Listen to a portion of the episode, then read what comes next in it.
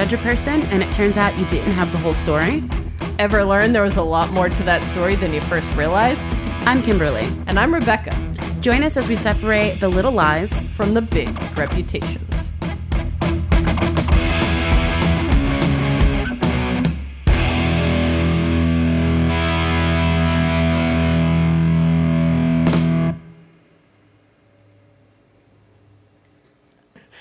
Don't know how we're starting. Oh, you know what I was thinking that we should say like we should say our names because I don't think we do. Yeah, and the then end, say the name of the show. This is Kimberly, and then Rebecca. Oh, Welcome in the intro. Okay. It's in the intro. Never mind. So that's why we always just say welcome back. Yeah.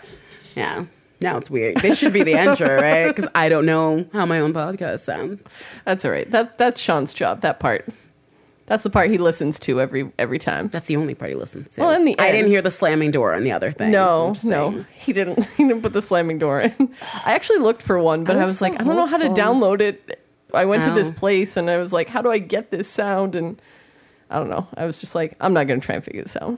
Welcome to Big Reputations Podcast, everybody. Welcome back. Welcome back. Uh, so we got some updates from the world.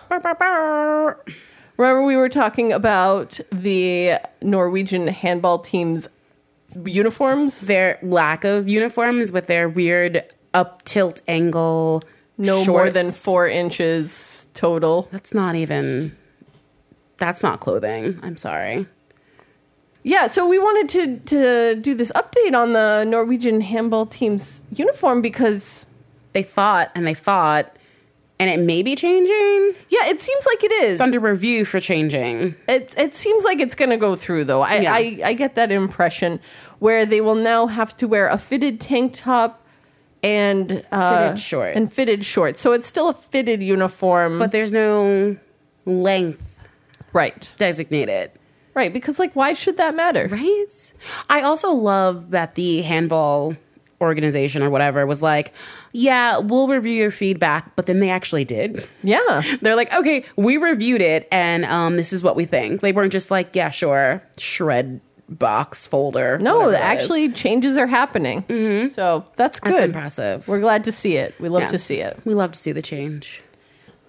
So we're on TikTok now. Oh yeah, We're yeah, that's on right. We have TikTok. have joined the TikTok. Hello, fellow kids. Hello, fellow fellow youths. Is that- Fellow youths. fellow youths. he did you see? They, it's if you don't know, that's a Steve Buscemi quote from The Greatest Show in the World, uh, Thirty Rock, where he goes undercover in high school and he's like, "Hello, fellow children," or "Hello, fellow teenagers," something like that. young people. young people. It's really funny, and he looks like Steve Buscemi. Like he looks like he's like fifty, wearing like a cool hat backwards. You're looking it up. Yeah, you can keep talking though. Oh, so he wore that costume for Halloween and handed out candy. He did, and I'm ashamed because Steve Buscemi is my neighbor. I, I saw him twice in one day. One time, Yeah. we had a stoop sale, and I was just like, "Hey," and he was like, "Hey," and then he walked by again, and I was like, "Hey," and he was like, "Hey," and I'm like, "Have a good day." But I wanted to nerd out so bad because I love Steve Buscemi. yeah, yeah. He lives on the same block that I do, which we're not going to tell you where that is because Yeah. we don't need you bugging him or coming to my house. yeah. no, Um, all of that would be creepy. But he hands out candy every year Which for like, Halloween. Which How dare awesome. you not tell me? Because I assumed I did at some point. no. Yeah. So some girl got a picture with him, and I feel like that would be the perfect opportunity. to Take a picture. okay. He wouldn't be like. well, come next Halloween. And That's he when I should have take a picture. I so I You can know. hand out candy at my stoop, and when you run out, you can go up the block and take a picture with Steve. I love that idea. Okay. I've never handed out candy, and I want to. okay. Can you throw it at them, like in their bags, but like also their face? No. Trick or treat. Sometimes it's a treat. Sometimes it's a trick. Why not both? Boom in your face, kid. Um, no, but a lot of people did like little shoots for COVID nineteen distancing. They Yeah. made like a little shoot that went down the banister of your of your stoop, Mm-hmm. and um, the kids just put the bag at the bottom of it, and it would fall. That's into really it. cute. Yeah, that's how they did trick or treating last year, and I think some people maintain that this They're year. like, give me six feet, kid. I need it. Yeah, but uh, yeah, he's he always gives out candy on Halloween, and Awesome. I think it He's sounded like I such a said good handy, guy. so I'm going to say he always gave out candy on Halloween. Whoa. I'm going to have to just candy. You're gonna get a cease and desist letter from Steve Buscemi real quick.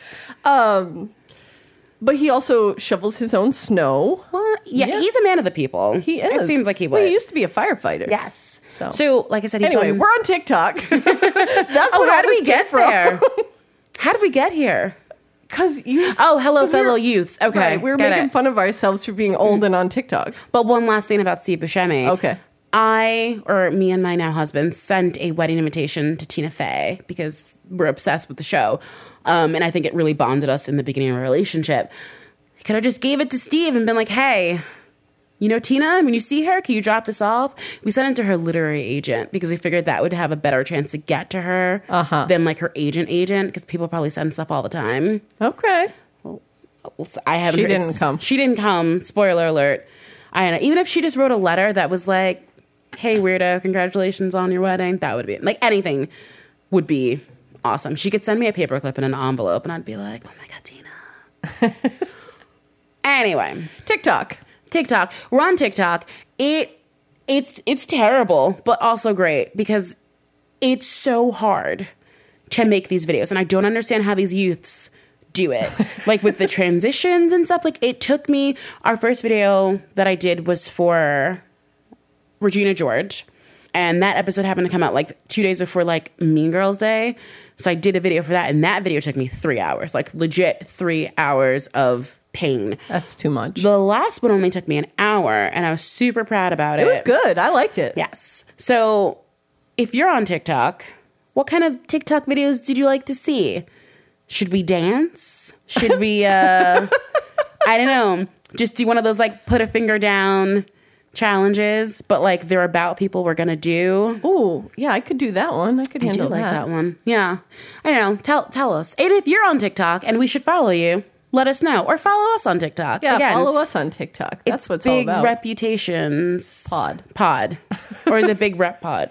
no, I think it's big reputations pod. I think only Twitter is different because there's a character limit. Yes. To your username there. So. So follow us, send us a message, let us know what you like. this is a hot mess of an intro, and I'm here for it. Yeah, it's it's not Friday. I was like, it's Freaky Friday, do whatever, but it's Saturday. Sassy Saturday. Sassy Saturday. and we're recording two episodes. This is only the first one, so In this episode, we're going to be discussing the one and only Yoko Ono, a Japanese multimedia artist, singer, songwriter, and peace activist in her own right. We're going to talk about how she was perceived by Beatles fans, the media, and those around her. Then we'll address rumors around her relationship with John Lennon and her art. But of course, as always, we'll talk about the truth beneath those rumors. Finally, we'll wrap up with the impact Ono has had on the art and music world in recent years. I just want to throw a trigger warning out there uh, about suicide, and there's going to be a brief mention of miscarriage. Yeah, I don't think we're getting into either of those deeply, but there No. will be mention, so we'd just like to give you a heads up.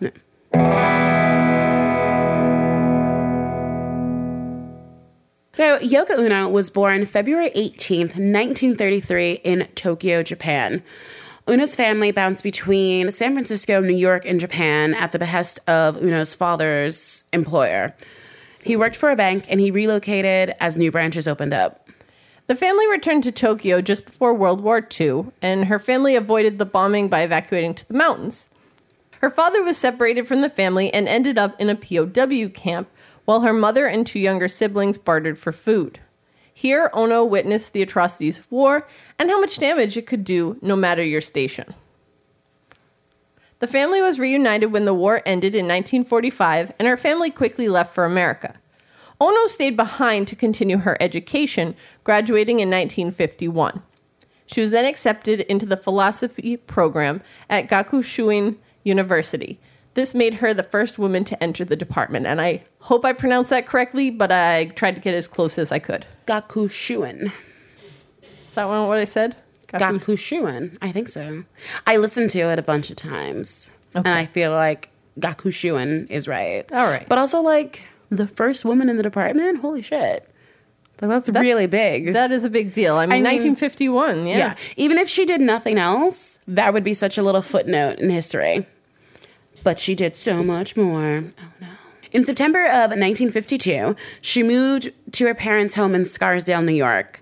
There, she attended Sarah Lawrence College. She left Sarah Lawrence in 1956 without a degree to pursue her artistic interests. So, like, just a side note, her family is crazy wealthy. Like, if the Scarsdale address didn't tip you off. So, her mother is, and I'm going to butcher these names, and I apologize Soko. to everyone. Isoko Yasuda was the granddaughter of Zenijiro Yasuda. He was the founder of Yasuda Bank. Her father, Isuke Ono, was a nationally ranked golfer and a classically trained pianist who attempted to pursue a career prior to choosing the more practical business route as a bank mobile. Like, that's pretty impressive. But Yeah. he had like a dream of playing piano, and he was like, "This is not going to work. Let's Yeah, get where the money his- is." He gave up his art for money. Yeah, which I guess is like, ooh, a theme throughout this. Because Oh, ono never did that. Anyway, so due to her family's wealth, she was able to pursue her artistic interests. Yeah, she was looking for art, but she found love. I mean, she also oh. found art, but Yes. she did find love. In 1956, she eloped with Toshi Ichiyanagi, who was a composer. There isn't much known about the marriage between Ono and Toshi, but they bonded over their love of art and music. Together, they worked on a number of art installations, actually. Uh, ono centered her work on being interactive. The goal was to draw the viewer in and make them a part of the art. So in July 1961, her first show opened, and it was called Painting to be Stepped On. So talk about interactive, right? Uh, it was actually a painting done on canvas from an army surplus shop, and it was cut up, and instructions were given on how to interact with it. People liked it, but it wasn't really very well publicized, so it wasn't as known as it might have been. So Ono got a loft space at 112 Chamber. So if you're in New York City, that's in Tribeca, and it's just near the Patriot. And I don't know how many times you went to the Patriot with us. Like twice. This was the watering hole for Barnes and Noble employees. I've made quite a few terrible decisions here, but Ono made good ones just above it or just next door to it. Anyway, her loft events caught a lot of attention of New York's leading avant-garde artists, which won her the opportunity to network. Ono returned home to live with her parents as she was actually suffering from clinical depression. Uh, she was institutionalized for a while after trying to take her own life. Ono notes being overwhelmed and feeling like she was struggling. She was putting her heart into her work and it wasn't really getting the attention she thought it deserved. So while Ono was in treatment at a mental institution in Japan, she had a visitor, Anthony Cox. Anthony Cox met Yoko Ono in 1961 after he saw some of her artwork in an anthology, and he later located her in Tokyo at the institution. I mean, romantic or creepy? Creepy. I think it's a bit creepy. Like, I saw your work in a book, so I came mm-hmm. to a whole other country to find you. yeah. And, And and not just to find you, but to find you in a mental health institution. at your like weakest point possibly, right? And now he weaseled his way in there. So the two ended up keeping in touch. They saw each other romantically on and off. When Ono discovered that she was carrying his child, she divorced Tashi and married Anthony. Okay, yeah. Like you do. so they saw each other on and off romantically, even though she was still married. Yes. Cool. Yeah. Free love. Well, I mean, It was the 60s. It's almost yeah, I think it's sixties. Like, No, I mean no judgment to her in that mm-hmm. regard, but I just think it's it's interesting that like not only was she at this place, but it's kind of general public knowledge that she was. yeah, yeah. I guess for him to like track her down enough. Yeah. I don't know. It seems weird. I, I don't like it. Kyoko Chan Cox arrived August 8th, 1963. The family spent time between New York and London. Ono was back on the art scene and was making short films and music, but her favorites were still live performance art. Yeah. During this time, she worked on a piece called Cut Piece. Uh, according to MoMA, Ono sat alone on a stage, dressed in her best suit, with a pair of scissors in front of her. Now, the audience had been instructed that they could take turns approaching her and that they should use the scissors to cut off a small piece of her clothing, and then that would be theirs to keep. Some people approached hesitantly, cutting small squares of fabric from her sleeve or the hem of the skirt, but others came boldly, I don't know, someone coming at me boldly with scissors. All right. But And uh, she didn't move at all. Like, yeah, it's I mean, actually awesome to see. but they would like snip away at the front of her blouse or the straps of her bra. Yeah. And and she did remain motionless and expressionless you know until when she decided that the performance was over um, i do find that interesting and i think it's it's meant to say a lot about the audience and what they Yeah. think they have a right to Oh, exactly. right you know Yeah. someone who's going to come and take a little snip off of the hem of your skirt or the Mm-hmm. sleeve of your shirt that's pretty mild but if they're coming right up and they're like let me chop off a section of material right in where your boobs are or like let me cut your bra straps or That must have been so interesting to see, like who took what pieces and like how people approached her. Because you're Mm-hmm. right, it says a lot about that person. yeah absolutely You And- are the art at this point. But wh- what I think is also interesting is like, who is like I don't know how long this went on for, but like imagining someone's staying there and observing it be, besides Yeah. herself, because obviously she as the artist would have taken that all in. But I think that's that's fascinating. Anyway, Ono spoke of the performance, stating, I wanted people to take whatever they wanted to. So it was very important to say you can cut wherever you want to. It is a form of giving that has a lot to do with Buddhism, which, okay. I mean, if that's your take on it, go Yeah. for it. I, I am thinking of it on a more critical, like, feminist perspective. I think but- that's how it read to a lot of people, especially here in America. I think Yeah. that's how, and especially for the time. So for the time, this piece was incredibly daring. It was radical feminism. She was rebuking modesty. There were themes of materialism, gender, class, culture, identity. They were all central to her work. And as always, her goal was to change the relationship between the audience and the art. Like I said, like she was making people basically part of this art. So some people hated it. Um, it was called anti feminist for objectifying women, which I'm not sure it could be because she was the one doing it. It wasn't like some dude signed her up for it. Like she is the woman at hand being quote unquote objectified. Right. And she's consenting to it. And so- I feel like it's calling out those who are objectifying Exactly. her, but Yeah. you know, it was a different different realm of feminism in the 1960s than we're in now, a different wave. Haters gonna hate. Anyway, some people called it abusive for the violence it displayed. But again, I feel like it was only super violent if those people, like the person who would come and cut a bra strap, they made it violent. You know, anybody else who would just be like, "Here's a the lapel, I've cut it, thank you." Yeah, but the You know? scissors thing, I think that's what that's what creates the violence. It wasn't Mm-hmm. like, you know, take a candy from my pocket or something. Know. What? what art exhibits are you going to? I'm I'm not, but what I'm saying is that like there's there's like a a weapon Yeah, in essence you're being right. used towards it. It's not just Like sharp object. like yeah. taking candy from the basket trick or treat. I don't know. Mm-hmm. why Halloween is in my head. I know. we're we're in, we're in November now, but it's fine. You all Get understand. over it. So this piece was actually banned in the United Kingdom upon the release.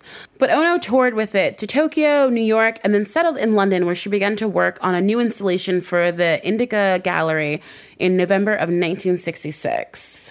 Enter John Lennon. Who dat? I don't know, just some guy.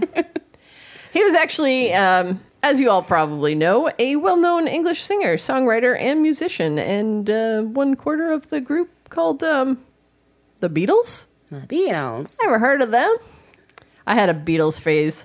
Did you? Oh yeah. I was in high school around the time that the the Beatles anthology was Oh, released okay. on TV. Like Yeah. I had it on VHS. Like oh. that's how old it was. I think maybe because I went through a little Beatles phase. So mine was in mine was when I was able to download things on LimeWire when I was in college, freshman year of college. Then I got Yeah. really into it. But I do have a really quick funny story. In my senior year of high school, we had to for this English class we had to pick a song and like I don't know, just like say why it was important or whatever. So there was a group of four of us. I don't remember the fourth person, but there was this one dude who had very similar musical ta- music taste to me, and then this other girl who was like kind of ditzy and like wasn't really helpful.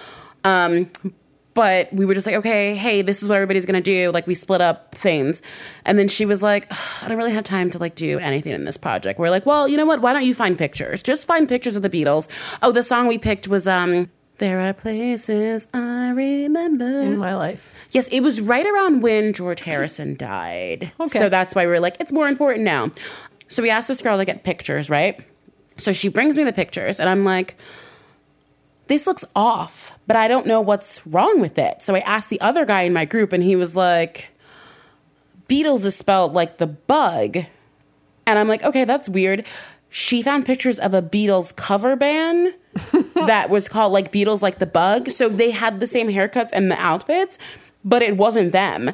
And she printed out like 60 pictures. So she was like Googling Beatles, Yeah. but only knew how to spell the bug Yes. and didn't think about. And like once I started looking more at the pictures, I was like, these people don't look anything like the Beatles. And I was just so frustrated because then I had to like go and do it. And then she was like, why didn't you use any of my pictures? And I had to explain to her. And she's like, no, you're totally wrong. That was the right group. And I'm just like, yeah, okay, sure. And then she's like, you don't know what music is. And it was amazing. It was so amazing. So some people don't know who John Lennon is. All right, fair. I don't know. I just Yeah. I feel like everyone should. He's not my favorite person. He's kind of a dick, but you Yeah. know, whatever.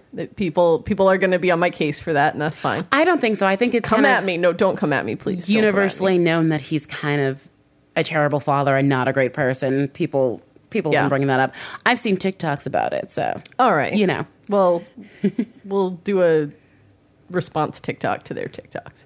Anyway, John Lennon actually came to Yoko Ono's exhibit, and the two were pretty much immediately taken with one another, right?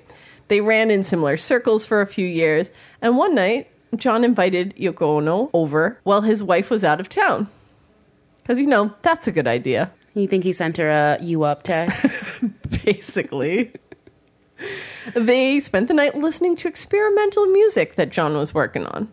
And they decided to make some music of their own. Like some music of their own. But actually, some real music too. Why not both? I'm pretty sure it was. Yeah. Uh, and they came up, the, the album Two Virgins was born out of this night. The album was recorded in May of 1968. But these two, they were no virgins. I mean, Not at all. I mean, both- she had a they- kid already, but so did they he. both had kids. yeah, but like after, so they they did interviews where they talked about this and like just freely like told people. So they recorded this music and then they had sex after they recorded all these tracks. Cynthia, John's wife, actually returned home unexpectedly the next day to find them sitting cross-legged on the floor. Wearing matching white robes, just staring into each other's eyes. okay, yep, that's what I want to come home to. Right? Yeah. So, of course, Cynthia and John were divorced uh, November of 1968. So that's what? That's six months later. Yeah. Which, what a quick divorce, right? I mean, I don't know how they go in terms I don't either. that, I don't know why I said that. like, I'm over here watching Divorce Court. Like, I know what I'm talking about. Well, I feel like she must have, like, the next day been like, oh, I need to talk Oh, I'm sure lawyer. it was. Yeah. It was. Yeah, I don't know. I guess I'm not sure, but I feel like I'd be done. Yeah. And Yoko and Anthony divorced in February of 1969. So, just a couple of weeks, months later. Yeah. Ono and Lennon were married later the same year, 1969. Between the first meeting and the divorce, Ono and Anthony Cox had been separated on and off with their daughter, mostly staying in the care of her father. So, like, clearly their marriage was a little bit, It was a little on the rocks because they had a bunch of random separations. So, yeah. yeah. I mean, I think some of it was separation, some of it was she was working. Sure, like Yeah. separated didn't necessarily mean There's something bad happening, but yeah. they were physically apart. separated. Yeah. Um, once the divorce happened, things turned a little bit ugly, and Cox went off the grid with their daughter Kyoko. So once married, Ono and Lennon petitioned for custody and they won. But unfortunately, Anthony took the child to Texas. Ono did not see her daughter again until she was 31 years old. Yeah, That's That's a wild lot. and like really sad. but I also wonder, like, well, I think we get into it a little bit mm. later, but you know. She that's- tried to find her. complicated. It's a complicated situation. Yeah. So in 1980, Ono wrote an open letter to her daughter in the hopes that she might see it one day. So she says, All these years, there has not been one day that I have not missed you. You are always in my heart. However, I will not attempt to find you now, as I wish to respect your privacy. I wish you all the best in the world. If you ever wish to get in touch with me, know that I love you deeply and would be very happy to hear from you. But you should not feel guilty if you choose not to reach out to me. You have my respect, love, and support forever. Love, mommy. I mean, yeah, that's that's probably a. Honestly, I think the best way that you can put that. I don't know all the circumstances behind Yeah. that, and I feel like it's pretty messy. But I still feel like back then it was probably like, well, she's with her dad, so.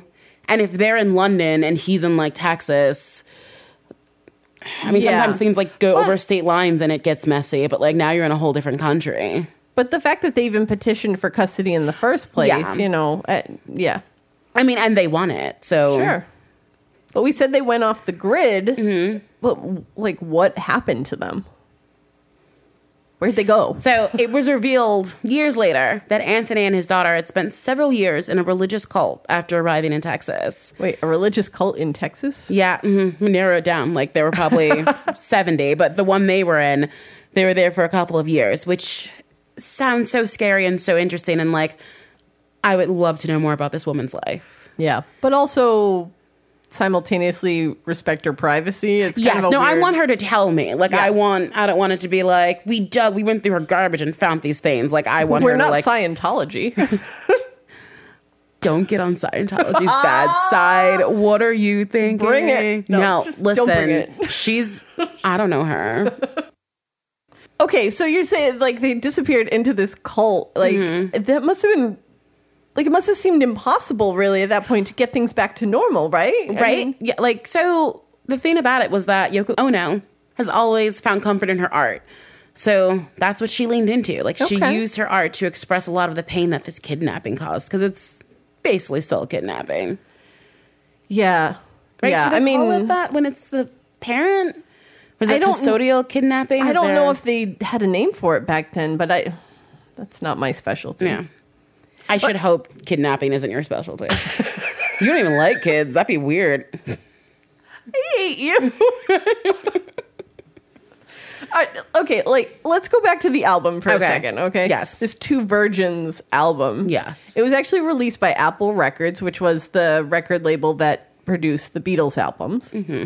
And it was released on November 11, 1968. And remember, this is the same month that Lennon's divorce was finalized. So, I don't know, coincidence? Probably not, but His it's ex-wife kind of must have been so mad. Yeah, well, Maybe maybe we'll put her on the list. Now I'm interested. I'm sure she. I'm sure there's interesting stuff on her for sure. But uh, there were a few issues with the release of this album. I mean, first was the cover art. Mm-hmm. If you, well, I'm sure it'll be on our Instagram. But if not, if you're Ooh. not there, like go check I'll it put out. I'll make it the second photo because they naked.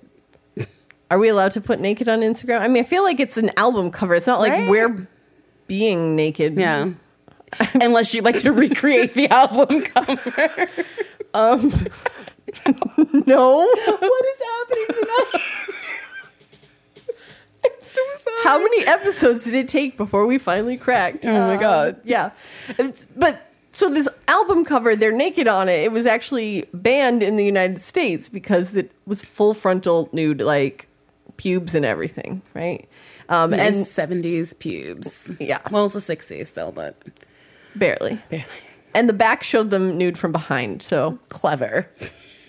it's a clever cover. it, I mean, it is, but it's definitely caused a lot of scandal. Mm-hmm. It had to be sold in a brown paper bag.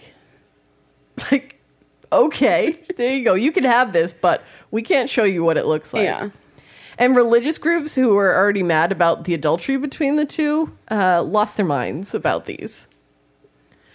Another issue was the the Beatles' approval. Uh, you know, because John Lennon's still a part of the Beatles. 1968. There's probably some like conflict of interest issues. I'm not sure. Yeah. Like, does this album mess with their sound? You know? Yeah, and it, it actually took him almost six months to get the Beatles to come around to agree to them releasing the album. It's, you know, because the sound was so different. And there was this idea that it would tarnish the brand of the Beatles if they. That makes sense. You know, it's like, okay, I'm coming out with this, like, I don't know, I'm thinking extremes here. Well, people probably were like, "This is smut," and the Beatles are releasing smut because of the nakedness of it. Right, because John Lennon is a part of it, Mm-hmm. and John Lennon is the Beatles, and the Beatles are supposed to be like Wholesome. wholesome, which I mean they were far from, but I mean, that's I think still in the an very beginning, but yeah, people, you know, they cling to what they want to cling to. you know, and honestly, there was also just hatred towards the album. Yeah. You know, it was compared to leaving a tape recorder on in your home for half an hour. And it actually made it to 124 on the charts, which, you know, Ooh. there weren't quite as many songs coming out back then all the time, so I wouldn't think. I mean, I mean- 124 doesn't sound that bad to me. Are you really? That sounds terrible. I mean, Out of like when it, like the top 10 is like the big hits, like that's so far away from well, sure, but don't they have like the Billboard Top 100? It's only 24 away from there. It's not even on the top 100. But it's like just below it. I don't know. I I, but I bet it probably only, um, it probably only hit that high anyway because John Lennon was involved. Like, Yeah. Without that, it probably wouldn't have even made any. So I feel like with his star power, it should have hit higher. yeah. It was definitely far from a success, but it was their first step into joint art. True. So there's something there. So the Beatles recorded their last album, Let It Be, at the start of 1970. Ono and John were pretty attached by then, and she would go to the studio with him and the rest of the group. But unlike the other girlfriends and wives, she didn't stay in the control room. She was in there. She was in the recording room. She was in the recording room. Okay. So there's like a room, like if you were to look at it, like where all the buttons and stuff are, and like Yeah, the yeah. glass window, uh, where the producer is. I'm married to one of those guys. I listen. Not everybody else is. So Okay, fair. she was in the uh where the magic happens room. Not like the. Oh my god. So Ono and Lennon would work on the music between the takes of Beatles recordings. More often than not, the members would join in on these impromptu jam sessions. So Ono allowed the guys to experiment with sound they might not be familiar with. John was way more serious about experimenting than the others, but they were all on board trying something new and blowing off some steam.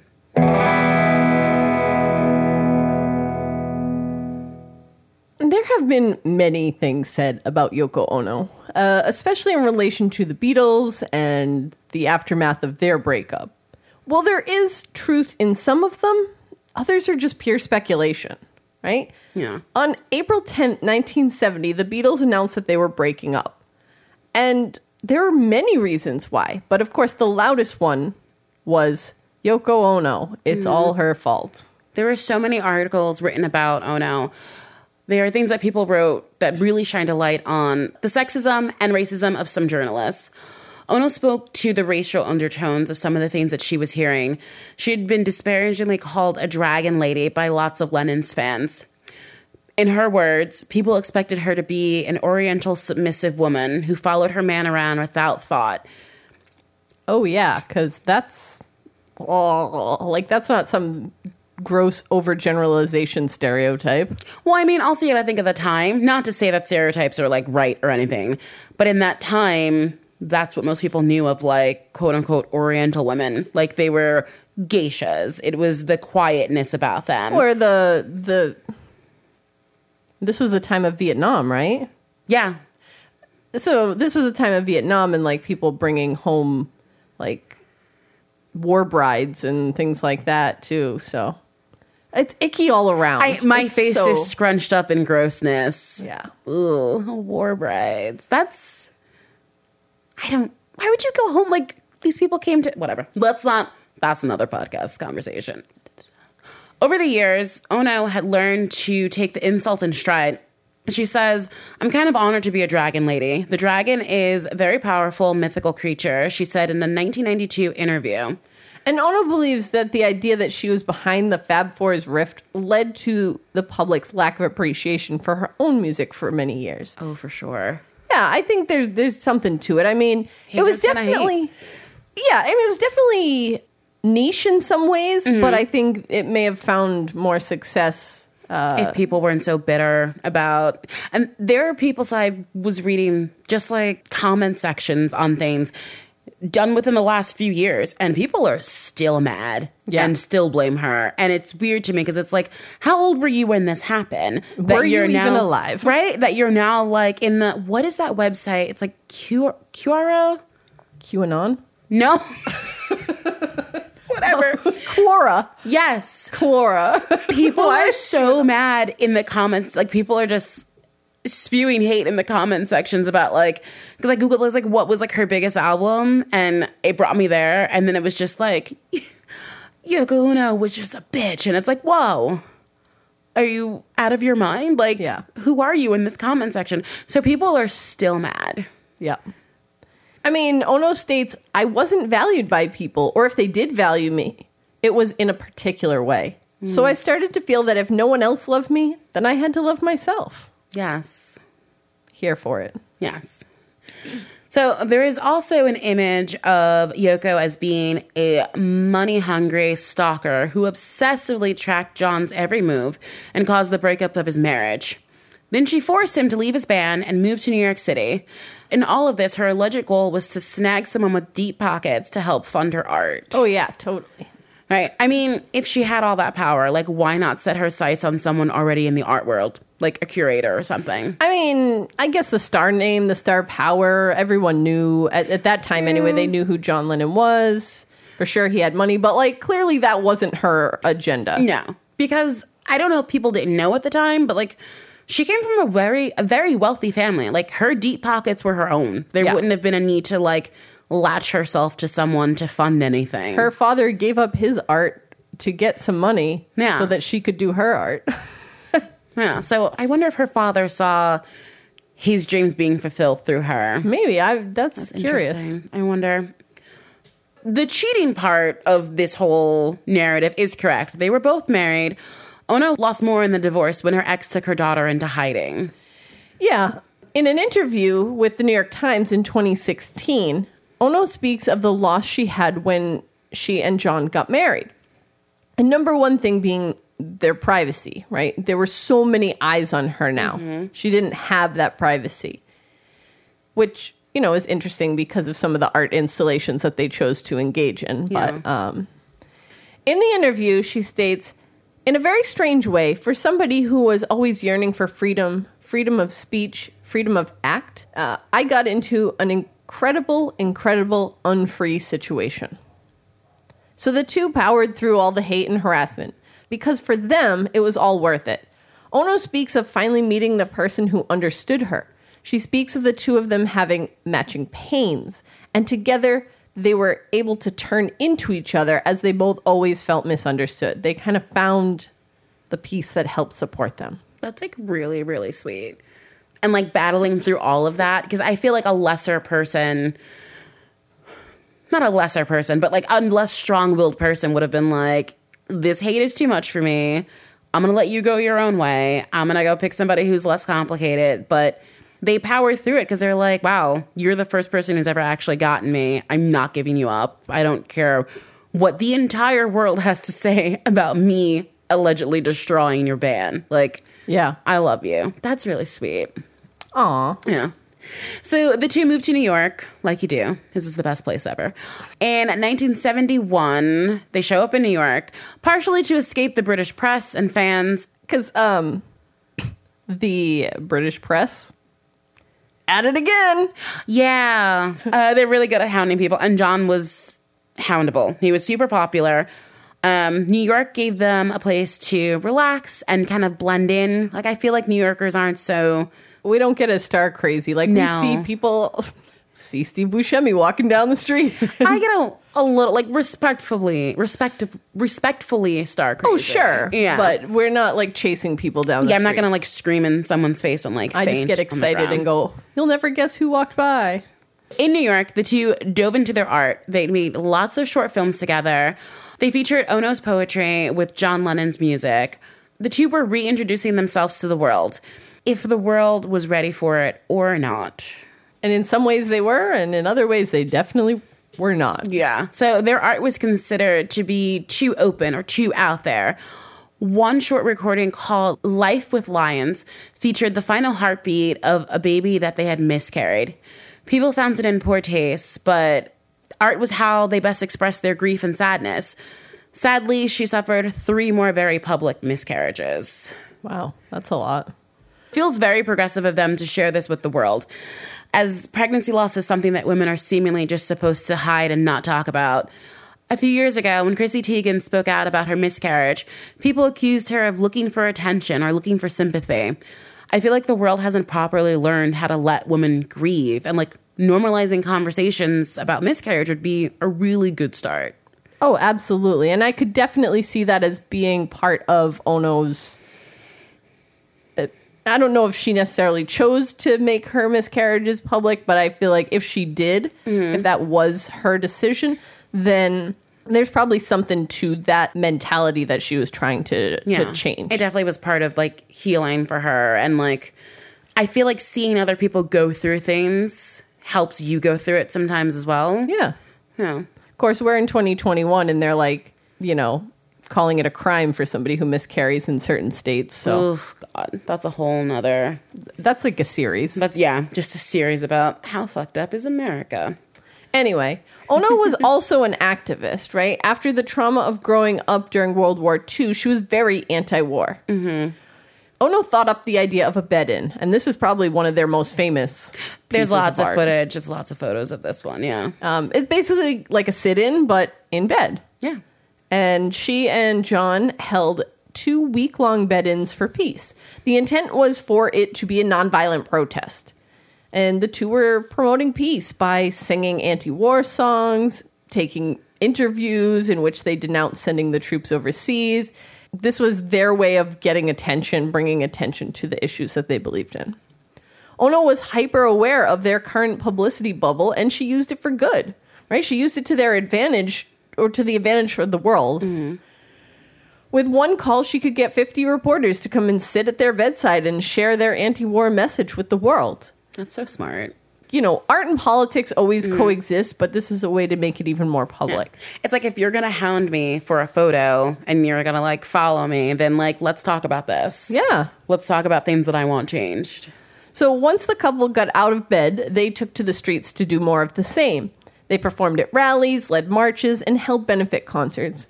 And there was actually a huge media blitz of interviews to discuss the harms of the Vietnam War that sort of came out of this whole mm-hmm. peaceful bed in. But you know who hated it? Um, lots of people. Yeah. Mostly the FBI, Okay. which like the FBI Hmm, was doing some real fuck shit back then. but so the FBI started tapping the couple's phones. They were trying to have John Lennon deported. The FBI denied it at the time, but years later, the Freedom of Information Act was released and all this evidence came forward that Nixon wanted to, quote unquote, have the problem handled sooner rather than later. Mm-hmm. Which I feel like he was kind of lucky just to be deported because, or uh, or attempted deported because I feel like the FBI straight up killed people back then. Hmm. So he got off lucky. Yeah, I mean, I definitely don't want to like. I'll get on people, Scientology's bad side, but I don't know if I want to get on like FBI and CIA's bad side. now I'm like making connections that like they really just had like black people killed, and maybe You're like, because I'm he was- connecting the dots. I'm connecting the dots, and like the agent that's assigned to me is like, she's getting too close. After three years of protesting and court battles to stop the deportation, and, you know, again, remember these miscarriages that Ono suffered, she was burnt out and she asked John for a separation, right? They, they separated for about 18 months. She enjoyed quiet times to herself, she worked on poetry, and pursued her music. And in an interview, she spoke of feeling like an old married couple, right? She needed to be constantly stimulated, and her marriage wasn't currently doing that for her. So, you know, I think it's kind of brave for you to trust that your relationship or trust your relationship in that mm-hmm. way to know that, like, you can come back to it, but you just need a break. Be like, I need to just do me for a little bit. I'm not going anywhere. I'll be back. Or we can reevaluate this. Right. Let's see what happens. And I don't know, I think that speaks to like how much they love each other and how they were as people. Like they're very strong willed people. Sure. Yeah. Ono runs into John backstage at an Elton John concert, you know, like you do. So the two rekindled, and a year later, at the age of 42, Ono delivered her son, Sean Taro Ono Lennon. It's a lot of O's in his name. A lot of O sounds. Yeah, Sean has lots of O's. The rest of it. the rest of it, O sounds. Even Sean, Sean has kind of an O sound. Whatever. What did I say? Haters gonna hate. so anyway, more importantly, they both stopped everything. For five years, John focused on being a dad. There was a real gender roles reversal happening here. So he took over the housework, the child rearing, all the cooking. Ono took over all the business aspects. She was the one going into the office, handling the business side of John's financial empire. She was doing it. She had the checkbooks, she was making the deposits. There were rumors, of course, that she forced him into this. You know, she's taken away his manhood. Like you do, hmm, you know. Totally. You make that bread. I'm going to the office. Sean makes really good bread. Theo makes really good bread. Oh my God, bread off. He would totally be down for that. You don't even know. Let's he would. do it. We- We're signing him up for this. I'm excited for all the bread that I'm going to eat. But th- the idea that she was doing this so that she could like take over the business and steal his money and mm-hmm. and use that money to fund her art. That right? old tale. I mean, they were married now. Like, your money's my money, my money is your money. Why would she be stealing more of it? Also, she had money. you know, details. Yeah. But she actually stopped working on her art and also like you said, you know, she had money. Mm-hmm. So in the documentary Yoko Ono Lennon Then and Now, she speaks of shutting down on music entirely, right? She understood Lennon's need to completely disconnect from the music industry and she abstained from the music world for him. So there was give and take in here. Yeah. And I think that, again, I think it shows how secure Ono was in herself that she was able to do these things. Like, it might seem like a loss for some people that she's giving up all of this for a man, but John was her equal, her partner. Like, what was good for him was good for her. And stepping away from music was what they both needed. Yeah.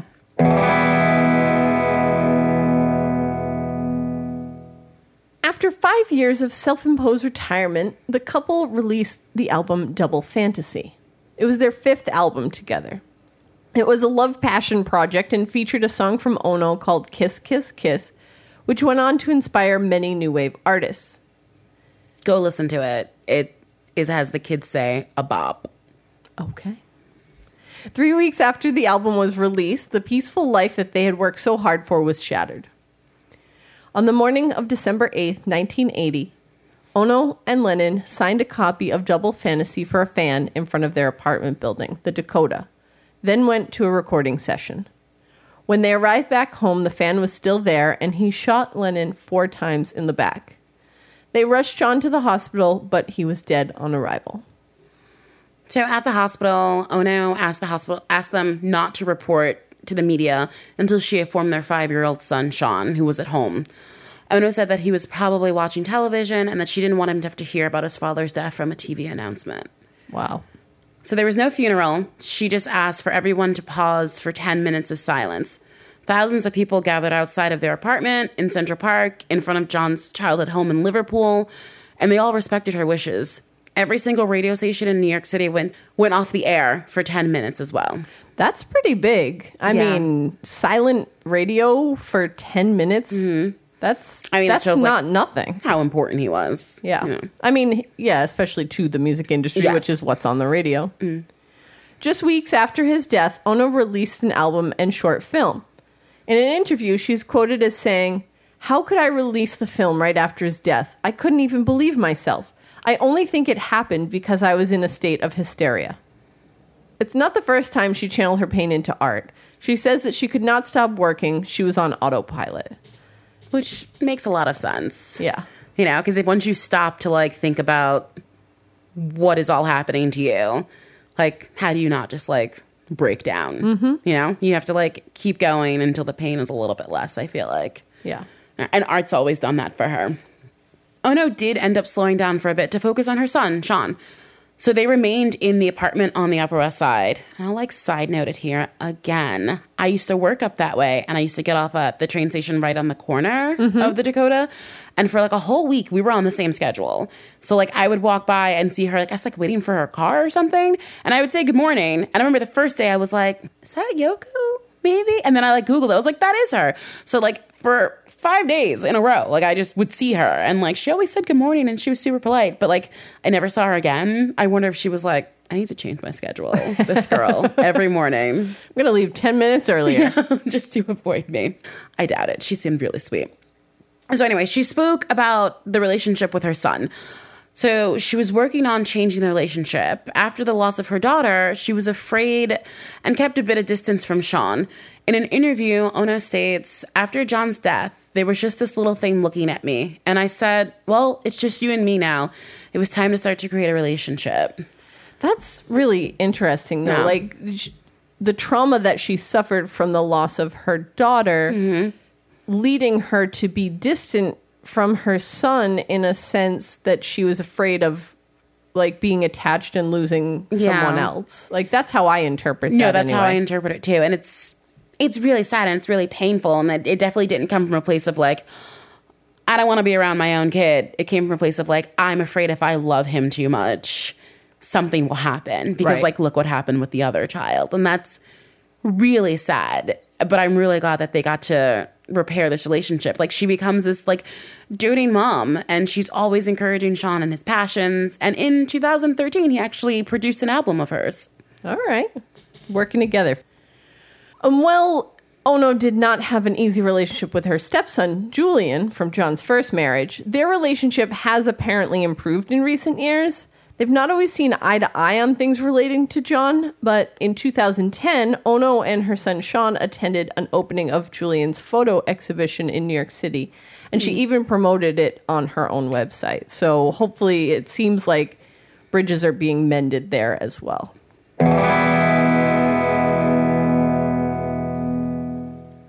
Ono has dedicated her life to world peace through her art. Her goal is to do things that would elevate and not shame John's name. She's created many art pieces in his name. So in 1985, she worked with New York City to dedicate a small section of Central Park where John and Sean spent a lot of time. It is known as Strawberry Fields. It's fairly recognizable. Yeah. Yeah. Uh, we've been there. We have. Yeah. And there was like a line to take a picture with the Imagine So yeah, that's No. what uh, I was going to say. We'll post a picture, but Ooh, uh, a few years. picture. I'll post that. Are you in that picture? I'm not in the picture that you're in, but I took one with Theo, and I Oh. look really cute. In it, yeah. so okay. post we'll that. post that one too. Yeah. Um, but I was thinking of the the one who was part of our Gish, Gish. scavenger hunt, and we had to create a rainbow of people based on like what they were wearing. So we had six people together wearing red, orange, yellow, green, blue, and purple. And um, Bev. you you took that picture for I us. took It. it. came out really good. So we'll we'll share that. Yes. Um. So it's called Strawberry Fields. People know it. You know it. You've probably been there. So Ono asked for countries around the world to donate trees, rocks, shrubs, kind of anything that they had. She wanted to have a feeling of world unity. So the Imagine mosaic that we were talking about, it's the centerpiece of this. And it was donated by Italy. So all the marble and stuff came from Italy. Nice. Another piece of art that she's done in his name is the Imagine Peace Tower. So this one is located in Reykjavik, Iceland. And it's a white monument. It has Imagine Peace carved into it in 24 languages. So it's this big tower that's lit from October 9th, the day his birthday, and then through December 8th, the day that he was killed. I was reading this about this monument and I was like, why didn't we see it? And then I saw the dates and I was like, oh, that makes sense because we went in the summer because we're not fools. We're not going to Iceland in the winter. That does sound terrible. I, it was, we were wearing fleece jackets in July, so I'm sure. Gross. I mean, it was nice for July because it was mm. 90 and nasty and humid here. So I I rather like if I the perfect weather would be like nice fall or spring would be the best, but like anything cold like that, no thanks. I'd rather be sweating than cold. why not neither? Why not neither? exactly. but, you know, I was asking Sean about it, my Sean, not Sean Ono, Lennon. Lennon, yeah. But I was asking about, I'm like, did we see this? Because I don't remember seeing this. But obviously, if it wasn't lit up, Mm. then it would have been less noticeable. Because we did go visit the island where it's located. It's Oh. on Viðey Island. And I mean, as much as I don't want to be in Iceland in the winter, I wouldn't mind going back and seeing it. I will look for a YouTube video. I mean, I saw pictures, so. Yeah, I'm like, I never need to go, but it does sound really nice. And, you know, buried under that tower, there's another project of Ono's called Wish Trees. And this piece had the following instructions because remember, she's really into this interactive mm-hmm. art. Said, make a wish, write it down on a piece of paper, fold it and tie it around a branch of a wish tree. Ask your friends to do the same. Keep wishing until the branches are covered with wishes. And, you know, those wishes were eventually taken off and never actually read, but they were then buried under the the tower. So oh. it's it's really I don't know, I really appreciate that. I think that's love cool. it. I love the idea of it that there were these wishes and they were never read, so that means they'll come true. And then they're just like beamed up to the sky on this like light stream. Like aliens. Like alien. Maybe the aliens will make the wishes come true. Maybe. Before she refocused her, her vision of art to world peace, her main focus was feminist art. Cut piece was a real game changer in what performance art meant, especially for women, especially, especially for minorities. With each generation, her blend of artwork and activism found a new audience, breaking her infamous status one piece at a time. And Ono has been an activist for peace and human rights since the 1960s. Even after all that she's seen, she's still striving for world peace. Her latest causes include campaigning for stricter gun control laws and fighting against fracking. I mean, she would know about stricter gun control laws. Like, imagine seeing what she's seen, like Yeah. from childhood, like war to losing her husband in such like a violent Absolutely. gun ridiculousness. Like, listen to her, change the laws. Like, listen to everyone. I'm going mm. off. Sorry, guns are bad. Leave them locked up somewhere. Please. So, not only has she inspired people with her activism, her music has also inspired people. The B 52s, Cyndi Lauper, and Madonna have all listed Ono as, music, as a musical influence. Her vocal experimentation was radical for its time, and showed people that the sound didn't have to be perfect. It was about the emotions and the storytelling behind a song. I wish we still had that nowadays. Everything is so overproduced. oh my God, it is. the, the that emotion is really missing from so mm-hmm. much music. oh, I don't really listen to new music anymore. Well, I I mean, It's super rare. Sean and I were watching that pop culture show and they did the Swedish the Swedish invasion or so I forget what they Is this on called it. Netflix? It's Stockholm syndrome. It's on Netflix. Yeah, Yeah. people keep telling me about this. Yeah. It was really fascinating and they did a whole episode on like the Swedish production companies and their sort of the machine that they are and how Mm-hmm. they turn out so many hits hit after hit. But we are here for like imperfect emotions Yeah. and storytelling being what's in a song. Like that's what I love. So Yoko understood that the record was an art, the whole thing, from social commentary, fueled lyrics, to bouncing synthesizers or pulsating drum machines, and even the cover art. In an article written by Peter Piatkowski for Pop Matters, he speaks of the cover art for 1981 Season of Glass. This was Yoko Ono's biggest masterpiece. Was a stark, grueling reminder of her pain and sorrow. The album's cover, the picture is taken by Yoko herself. It sports John's spectacles stained with blood. The glasses work as a testament, as an evidence to the gross violation that Yoko and her family had to endure. It wasn't just John Lennon, he wasn't just a Beatle, he was a human being, and he actually died. In 1997, Ono, together with the BMI Foundation, established an annual music competition program for songwriters of contemporary musical genres. It was created to honor John Lennon's memory and legacy. According to the BMI Foundation's website, over $400,000 has been given out through these John Lennon scholarships to young musicians in the United States. Whoa. That's the best BMI. That's the only BMI we should recognize. Yes. Most recently, Ono's artwork was featured in a newly renovated train station, the 72nd Street BC stop in New York City. The artwork, titled Sky, is made up of six mosaic panels installed throughout the station. Each one features a blue sky and a positive phrase, one of them being Imagine Peace. Ono said in a statement, It will bring the sky underground, so it's always with us. I hope this will bring peace and joy to my fellow New Yorkers for many years to come. It's a really nice looking station. I haven't, I always go to, the, what is it, 86th Street? 86th? 82nd? What the museum is. I always Yeah. get off at the museum stop. Mm-hmm. So That would be the next one. Yeah. But this is her stop. I wonder if she takes the train.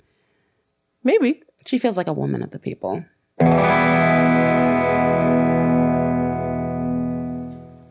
All right, so what do we take away from all of this? So many things. Uh, people are sexist, Yep. and uh, they'll do basically anything to make it a woman's fault. Uh huh.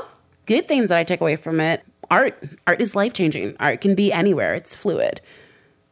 I especially love art in New York City and the way it just exists in public spaces like I love that. that. Like you're, you can always be a part of it. Like I love interactive art.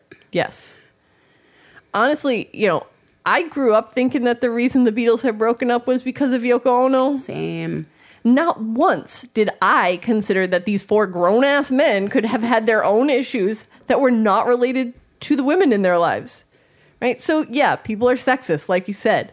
But that shit is internalized and passed down. And I really hope that that's changing. And that, I think, is part of what we're trying to do here is sort of break that continued internalizing, blaming women. Yoko Ono was far from perfect. Honestly, she really was. There's a lot of things that are flawed about her. But she, you know, she may have had her own issues, but to place full responsibility for the breakup of a band on one woman, like, damn, she'd have to be pretty powerful to have that much control. Like, Right. really? Because on the one hand, they're like, oh, it's all her fault. How dare she? And then on the Mm-hmm. other hand, it's like, oh, she's just a woman, blah, blah, blah. Yeah, she's just looking for money, but she can't find any. So how could she? You know, like but make it make sense. Like your explanations don't all link together. They never do. All right. So, a couple of resources and references that we used to work on this episode.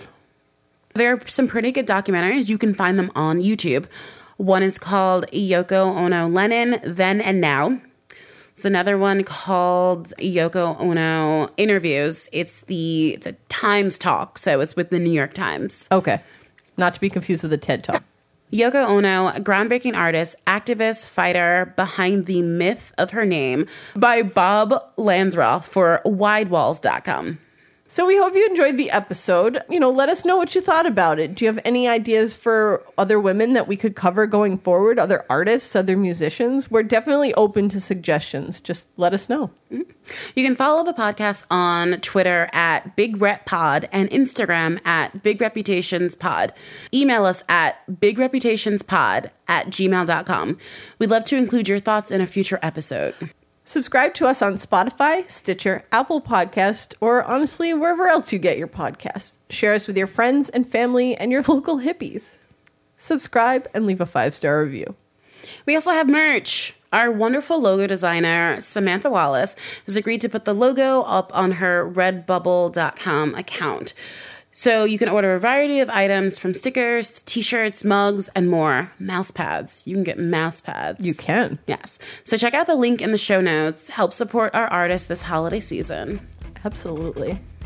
All right, let's wrap up this episode. Kim, you have a quote for us this week? I do, and I have one from Yoko.